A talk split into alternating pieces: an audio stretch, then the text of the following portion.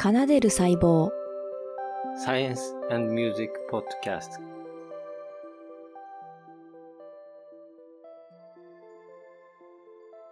あ、そうそう、ごめんなさい。で、小沢誠二さんの話は、僕あの大学院に入った時に、日本に帰って、絶対斎藤記念見たいと思って、もう松本に飛んでっちゃったんですよ。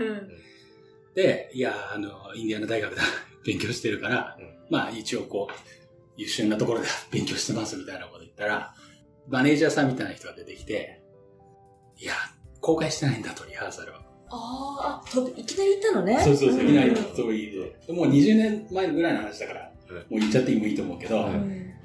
そしたら、いや、じゃあ、ちょ、ちょっと関係者のふりして入っていいよって言われあらー、うん。うん。うんて、ちょっと入れさせてもらって、で、当然小沢誠二さんが振ってたんだけど、もう別格。別格っていうか、あの、みんなが操られてる感じ。夢見心地ってこと？夢心地っていうか、もう、その人のために、その人のためっていうか、その人の音楽が素晴らしくて、演奏したいって感じ。この時のために俺は音楽をやってきたぐらいの気持ちにさせって思う人いると思あーいや、そりゃそうよね。う。うんもし音楽やったらね。そう私は一緒一緒に演奏した人が言ってたのは、踊らされたって言う。自分のことを覚えてない。自分が覚えてないそう、自分がやってることを覚えてない。ことになっちゃうのそう。こでも、そう思うと思ったの。いあそこにいて。うんでも、正直、彼が違う式を日本東京で振ってた時は、そんなに思わなかっ斎藤記念はちょっと特別でしょ？た。斎藤記念はだってもうんう、友達同士じゃないですか、うん東方の。うん。で、彼の、こう、有志が集まって、知り合いが集まって。バイオリンの先生、東方出身だ。あ、そうなんだ。そうそうそう。だから、なんていうの、どんなオーケストラでも、よりもこう、同窓会みたいな感じだと思うんだけど、うんそれでもやっぱり外来でね、演奏してる人もいるから、でも、言葉で表せないですよ、小沢誠二さんなんて。あの、すごすぎて。で、で、で、途中で、うん福祉、トイレに行かなきゃいけなかったのか、ただ後ろで見てるのかわかんないけど、福祉記者に任せたわけ。うんそしたら音が硬くなっちゃったのね。催眠が解けちゃった。そうそうそうそう。全然違う音になっちゃったた。ら失礼か。そんな変わるの？そう。だからさ、俺さ、だって複式の人だって別にさ、めちゃくちゃうまいっすよ。そうでしょ俺より全然うまいって。そう。どっかで読んだの？ヘルベト・ベングラーって、カラヤンの前のベルリンフィルの指揮者した人が、有名な人がいるんだけど、その人が、えっ、と、部屋に入ってくると、ベルリンフィルの音が変わるっていう、なんか書いてあって、嘘だと思ってたらね、そんなわけないじゃんって思うじゃん。そんなわけあるんですよ。見せつけられえ、た。何？指揮者って催眠のなんかのパワーを持ってんの？いやいやいや、もう別格の人、もうそういうその、オーラってこと？もう完全にオーラだよね。ね何が別格なんだろうね。すごいえ、ね。小沢誠二さんって別格だよい。や、カリスマ性ってやつかな。え、待って待って、みんなそれさ、あの、知らないっていう体で、その指揮者がやってきました。それでも音が変わる？あ、僕が何それ小沢誠二じゃなかったってもう、思って。もう、顔隠れてます。あせめてじゃあ、目が隠れてます。あ。でも表情もさ、大事な要素じゃん。うん。わからない。そういうことを言われると、お俺小沢誠二見に来てると思って来てるかもしらんけど、それも一つだもんね。でも客観的に見ても、あの二人の歌は忘れられないから、だからい僕いろんな演奏してるし、いろんな曲を聴いてるけど、ジェシー・ノーマンと小沢誠二見たら、小沢誠二っていう人が、私、そんな、こんな素人でも、全身から音楽に携わってるというのは見えてくる。でしょ？そうそうそうもそう毛のつま、爪の先、髪の毛の先、すべてが、こう、音楽に捧げてる。捧げてるっていうのはわかる。YouTube 越してもわかる、それは。それが伝わっちゃうんだね、うん多分ね。でも奇跡だよね。あーそうね奇跡だねだって自分の爪の先、毛までコントロールできないもん。すごいよね。やっぱ空気をコントロールするってそっぽどだと思う。いや、だからさ、その、その音楽を愛してるというか音楽にも愛されてるっていう表現したりするじゃん。その世界の才能を持って生まれてきてるんだけど、それだけじゃなくて、その世界にものめ、のめり込んでて、こう。いや、で、電気も見たけけど、ものすごい努力してる。ね僕の、僕の知り合いの友達、友達っていうか、まあ、う上の先輩で、ん。うん。東京でオーケストラやってる人がいるんだけど、うんその人がたまたま、えっと、トロントでチューバ奏者として演奏してたの。で、その時たまたませ小沢誠二が若い時で、で、まあ一人で、一人の男性で、日本人の若い男性で、指揮者で、まあ、どこにも寄るとこないじゃない。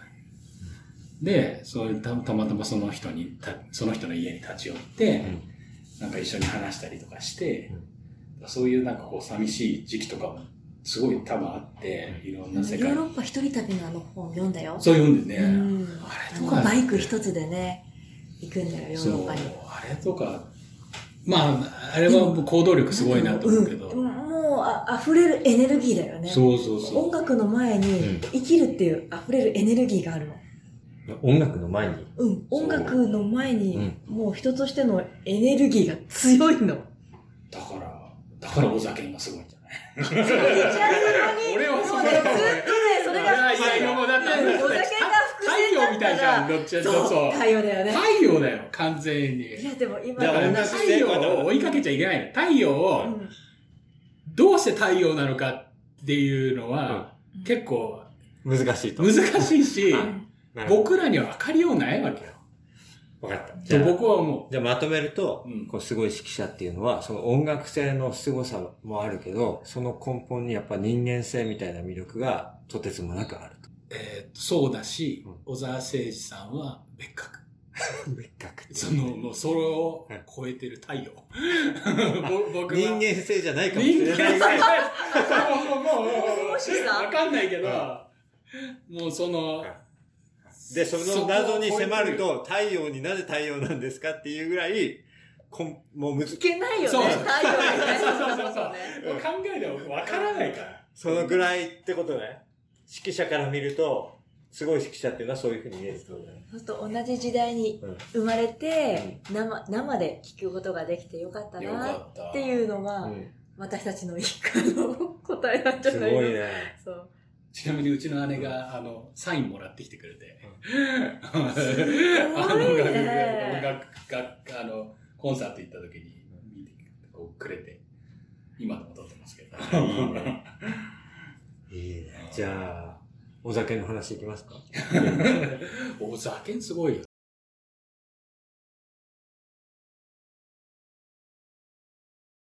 酒はね、まあ、お酒と小沢誠二のうん。共通項といえば、その太陽もあるけど、うんやっぱりリズム感ですよね。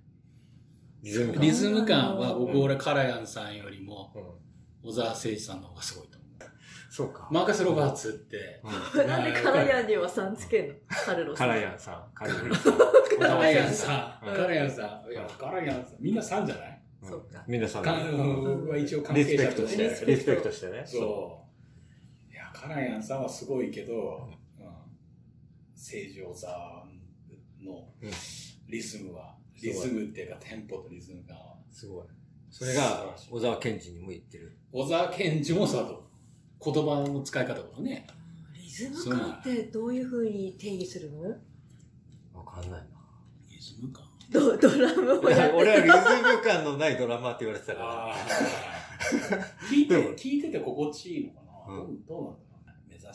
し、目指したいけど。小沢のいいところは、もうとことん前向きなとこがいいよね。うん詩とか好きだな曲もだけど、うん曲調もだけど、こう、人生を肯定する感じが、すごいな。でもね、私、あなた方に共通する何か持ってるなと思って、勝手に思ってるのね。さっきも、さっきもっていうか話したんだけど、目的とか対象とか自分の心に対して、すごく近くてまっすぐなんだよ。まっすぐに来てるね。あなたあなた方も正直に褒めてるのね、これね。正直に生きてるってことね、直で、うん。そして、エクスキューズが少ない。こう私はこうでこうでああでこうであの時うまくいかなかったんだけど今こうやって生きてますじゃないのよ、僕はこうやって生きたいんだってこうやって生きていくんだ。だからこれが必要なんだっていうのがうん。すごくまっすぐで、わかりやすいのね。私は、私そういうところ好きかな、小沢誠二、小沢健二の小沢健の。お酒飲ますのとかね。うん。うん。あなた方も共通するよ。近いってこと？近いよ。好きよ、私。うん。ピュアかな。ピュアっていう表現なのかな。でもそれは、このラジオを始めた二人は面白いなって思った時に、どうして面白いのかなっていう時に、とてもまっすぐに向き合おうとするのよ。こう自分を歪めることなく、あのさ、結構さ、古速な人がいるんだよ。だけど、うん。なんか古速、なんか古速な手を使ったりとか、自分を良くするために人を落としてみたりとか、うん。いや、技を俺もそういう人は見てきたよ、指揮者で、指揮者の。うん。だからそういうコンクールとか、うん。歩みないって言うとおかしいけど、うん。そういうコンクールにインバイトされるってことは、うん。指揮者の1から1000まであったら、800ぐらいに入ってるなって思えた。うん。うん。うん。それだったら別にそれが1位になろうが、うん。100になろうがよくて、うん僕が目指してるのは、うん指揮者として自分をた高めるっていうことだけだから、うんだから、いや、いいんだよ。それでキャリアが先に進ん、それはもう二十歳とかでできればやるべきだったんだ。で、実際僕、22歳の時にそのビデオを送った時があって、これは俺の失敗なんだけど、うんこれ。で、えっと、そんなの忘れてたら、僕の先生が来て、電話があったと、シンフォニーから。うん。そしたら、ビデオを全部見た中で音楽監督が、君のビデオだけ、この人だけしかオーディションしないって言った。おう。う。うんん。で、でも俺は断ったと。で、それは、うん僕がレディーじゃないから。準備できてないからって言った。の？言われて言われた。もうそれがショックで。え、この人しかオーディションしないって言ったのに？って、いうことは、僕が一番才能があったってことなんだけど、うん。でも、何？直属の先生が、直属の先生が、レディーじゃないって言ったの？そう、今そこに入ったら、うん。僕がやれることが限られちゃって、うん。もう一生そういう世界に戻れなくな。バーンアウトしちゃうよってそう、ことバンバーンアウトしちゃうっていうか、そこまでの能力がない。若すぎ、若すぎだし、22で、それでいきなりさ、素晴らしいオーケストラのアシスタント指揮者とかになってみ、うんできれば、自分の音楽が全部ある程度円熟してればさ、うん。いいと思うけど、うん。で俺それで初めて、うん。なんだろう、なんちゃってで指揮者してたんじゃない？その、自分で指揮者になろうと思ってあんまりなんなかったっていう部分があって、うん。いつもステージがあったから。そうそうそう、中学も。高校も、うん。大学もある程度こう、お前指揮できるからやれみたいな感じでやってたのね。うん。まあその時は大学院ですごいいいとこに入れたから、うん。俺入れるんだと思ってやってたけど、その時初めて挫折したのよ。挫折っていうか、挫折なのかな？挫折なの22歳でしょ？で、その先生が、あ、先生っていうか、シンシナティからは、オーディションに来てくださいって言われたわけでしょ？いやいや、オーディション、そういうのっうんて、先生から聞くの。先生に来るんだ。そう。で、自分の、先生は。自分の先生を通して、じゃあオーディションの、いや、僕はビデオは送ったの自分で送ってるんだけど、やっぱりその、事務局とか、うんそういう関係者はやっぱり、一回うん先生、その知り合いの先生に、こいつどうだって聞くわけ、一回。なるほどね。そうじゃあ、向こうは、この、この人をもっと見たいって来たけど自分の先生が、君には早いって言ったの？そう。だから断っといたぞって言われた。俺それ時ショックじゃない？だって自分としてはめちゃくちゃ、ショックで。自分ではだって、え、なんで受けさせてくんないんですか？って感じでしょ？それは言えないの？で、それも言ってほしいしなきゃに。うんでもうん、やっぱりその先生のレコメンデーションがないとできないわけよ、そういうのしかもこんなに若いから。で、まあ別に。だからそこでキャリア、キャリアが大きく変わってね、そこで。うわ、すごい話だ。いや、でも、なんだろう。いや、だから勉強しなきゃなってすごい思った。ポジティブ。ポジティブ。びっくりした、今の。いやいやいや、そうそう。22歳ってことは大学卒業、だ卒大業学院に入ったばっか。院に入ったばっかりか。うんで、院を出出るまで頑張ろうみたいな話、先生としては。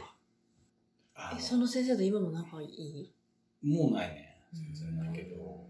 でもそんな変な先生なんか行ってみて味わいたいよね。いや、でもその時にやっぱり、この世界って、やっぱり、うんコネの世界だしね。師弟関係と。師弟関係、コネの世界だし、やっぱりその、なんだろう。まこれは絶対に録音あれだけど。あ、うんいいよいいよ。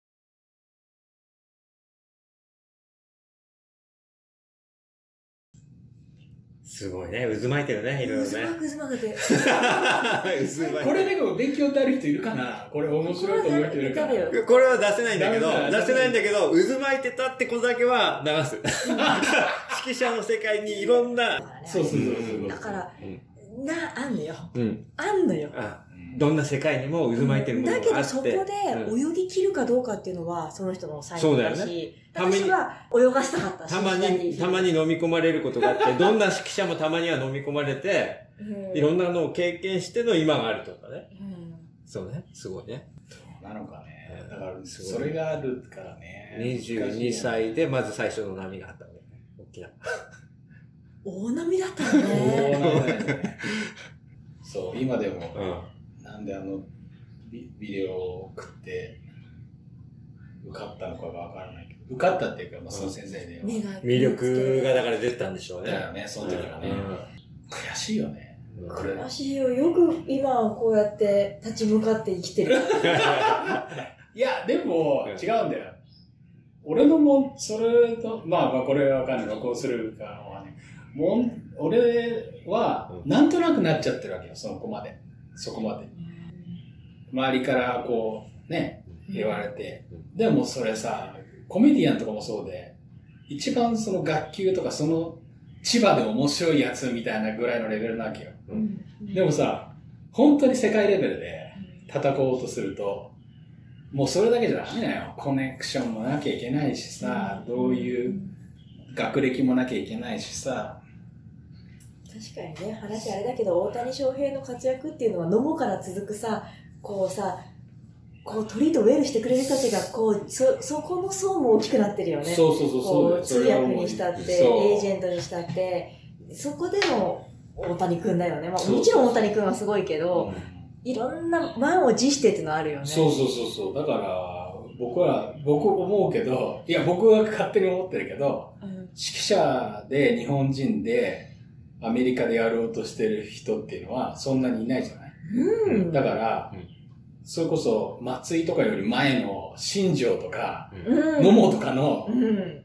レベルなんよ、まだ。うん。だからそんなんだ日本人の指揮者なんかいだから、いや、わかんないよ。俺そんな、そんなレベルでは指揮してないけど、でもさ、なんだろいやう。そんな簡単なことな嫌だよいよね。ねそんな簡単な中村ことない。よね慎介ってことでしょつまり。そうそうそう。そんな簡単なことない。ね。村慎介の前にいっぱいいるからね。あのチャレンジしたプロレスラーっていうのはね、うんうんうん。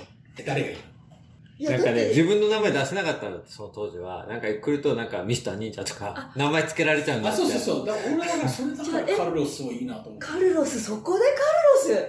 あ、いや。いやいつか俺ねカルロスはカルロスのロロベルト・カルロスから来てるんだけど。ロベカルから来てるだけなんだけど。ベルト・カルロス？いやー、でもどうなんだろうね。でもさ、こういうさ、挫折があって俺よかったなと思って。ポジティブポジティブかな。パイオニアってことなんだよ、だから。そうだね、だってねなんだっけ、本田圭佑さんとかも言ってたけど、失敗をするから成長するんじゃない？うん。で、俺、基本的に失敗しすると怖いなとか、思ったことなかったから、だかうんうんら失敗して楽しいと思ってたから、うん。こうもうやっぱ泥の中に入って楽しいと思ったから、でもそれだけ人生を変えられるような挫折があると、ちょっと、あれ？と思ったよね、最初は。あれ俺これ失敗するの怖いとかって言ったら思ったよね。うんああ、やっぱりみんながやってるみたいうに、んなんだろうな、この講習会行って、この先生についてとかやんなきゃダメだなとかちょっと思った。でもちょっともういいやと思って。めんどくさくなったけど。でもあね、ね研究者の論文のやり方とも似てるし、うん、ちょっと似てる。ね。あの写真家が賞を取っていく過程とも似てるしああ、ねやっぱ失敗してなんぼじゃとはない言わないけど、その審査員とかジャッジとこううまいコネクションを持ってって、うん。ジャッジの言うことをある程度受け入れてこうリプライするはい、聞いていただきました。奏でる細胞第15回、指揮者、そしてカルロスさんの大きな挫折の話でしたね。僕の感想としては、映画みたいな話だったなっていう一言につきます。なんかその、思い浮かんだのが、のだめカンタービレの千秋が、まあ若い指揮者なんですけど、そのシトレーゼマンの、まあ副指揮みたいな風にやれって言われて、それがメイン指揮者になって、まあ演奏会みたいなのを成功させてって、で、ヨーロッパに行く話が来て、結構伝統のあるオーケストラの指揮者のポジションを取っていくっていうような映画の話に被りました。22歳、えー、アメリカに若くしてカルロスが渡ってって、一流の音楽の大学院に合格して、スタートした矢先にいきなりアメリカトップクラスのオーケストラの指揮のですね、音楽プロデューサーの目に留まってもこの人しかオーディションしないっていう話が来て、そこから一気に花開いていく可能性があるところを、その当時の指揮者の先生が、俺から断っといたからということで、握りつぶされてしまう。もう本当にね、その先に、たくさんの可能性があったチャンスではあったんだけれども、先生が勝手に握りつぶしてしまった。これはね、もう、もしかしたら、もしかしたらですけど、僕が感じたのは、この若きカルロスが持ってた、溢れ出た才能を感じ取った、そのトップクラスの音楽プロデューサーの目に留まったことへの、なんか嫉妬心みたいなのを先生が持ってたんじゃないかなっていう、お僕の頭の想像ですけど、なんかそれが感じられました。22歳っていうところでその大舞台に立ってね、荒削りながらも才能を磨くチャンスを得たカルロスがこう大成功していくような絵がね、僕には見えました。そこに、羨ましい、こんな若造がって思ったか知らないけど、先生がね、断ってしまうっていうね。うーん、もう、なんだろう、映画見てたら、怒りに 打ち震える場面をね、見てしまいました。カルロスさん、そこをね、僕が、実力が足りなかったんだよと。あの時に言ってたら、あの、きっと成功しなかったっていう風にね、まっすぐ受け入れてるところもね、やっぱ、なんか、いいと思うし、かっこいいと思うし、いやー、そういう場面を思い浮かべました。でね、そこから、あの、カルロスさん、本当にね、ポジティブ、ポジティブって途中で、あの、ゆりかさんが言ってるようにね、前向きなんですよ。僕がカルロスさん、付き合い7年ぐらいなんですけど、何回かステージを見てます。カルロスさんのステージって、もしかしたら、あの大きなチャンスで、アメリカのトップクラスのオーケストラと比べたら、もしかしたらだいぶ小さい舞台かもしれません。いくつかのコンサートは子供のためのコンサートであったり、オペラ初心者の人でも楽しめるようなコンサートであったり、あとはチャリティーコンサートであったりするんですけど、アメリカトップクラスのやつよりは小さいと思うんですけど、でもどんな舞台でも彼は細かいところまでいろんな人に声かけて、この舞台をね、一個一個の舞台を大事にするっていうところをやってて、めっちゃかっこいいんですよ。多分カロスさんの中では常に大きな舞台でできる自分をちゃんと準備し続けてる20年なんですよね。こんな挫折があったにもかかわらずそれやってんだっていうふうに思って、もう余計になんか素晴らしい姿見てこれてよかったなと思います。えー、これ以上はもう皆さんいろんなことを感じたと思うので、皆さんのその感想にお任せします。それが大事だと思います。皆さんにいろいろ感じてもらえたら本当に嬉しいです。ありがとうございます。でいつも僕語りすぎてしまうので、今回はこのくらいにしたいと思います。とにかく映画みたいな話でした。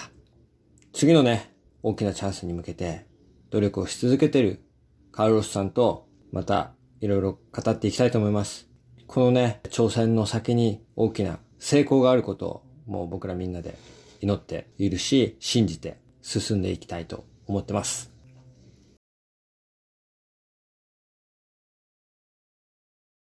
お知らせがいくつかあります。まず一つ目のお知らせはですね、えー、今回オープニングで、えー、タイトルコールをね、フィンさんにやっていただきました。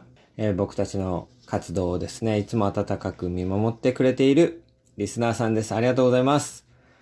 嬉しかったのは僕のね、魂を込めて出した、あの、ストレッチとヨガの話の会が一番楽しかったですと。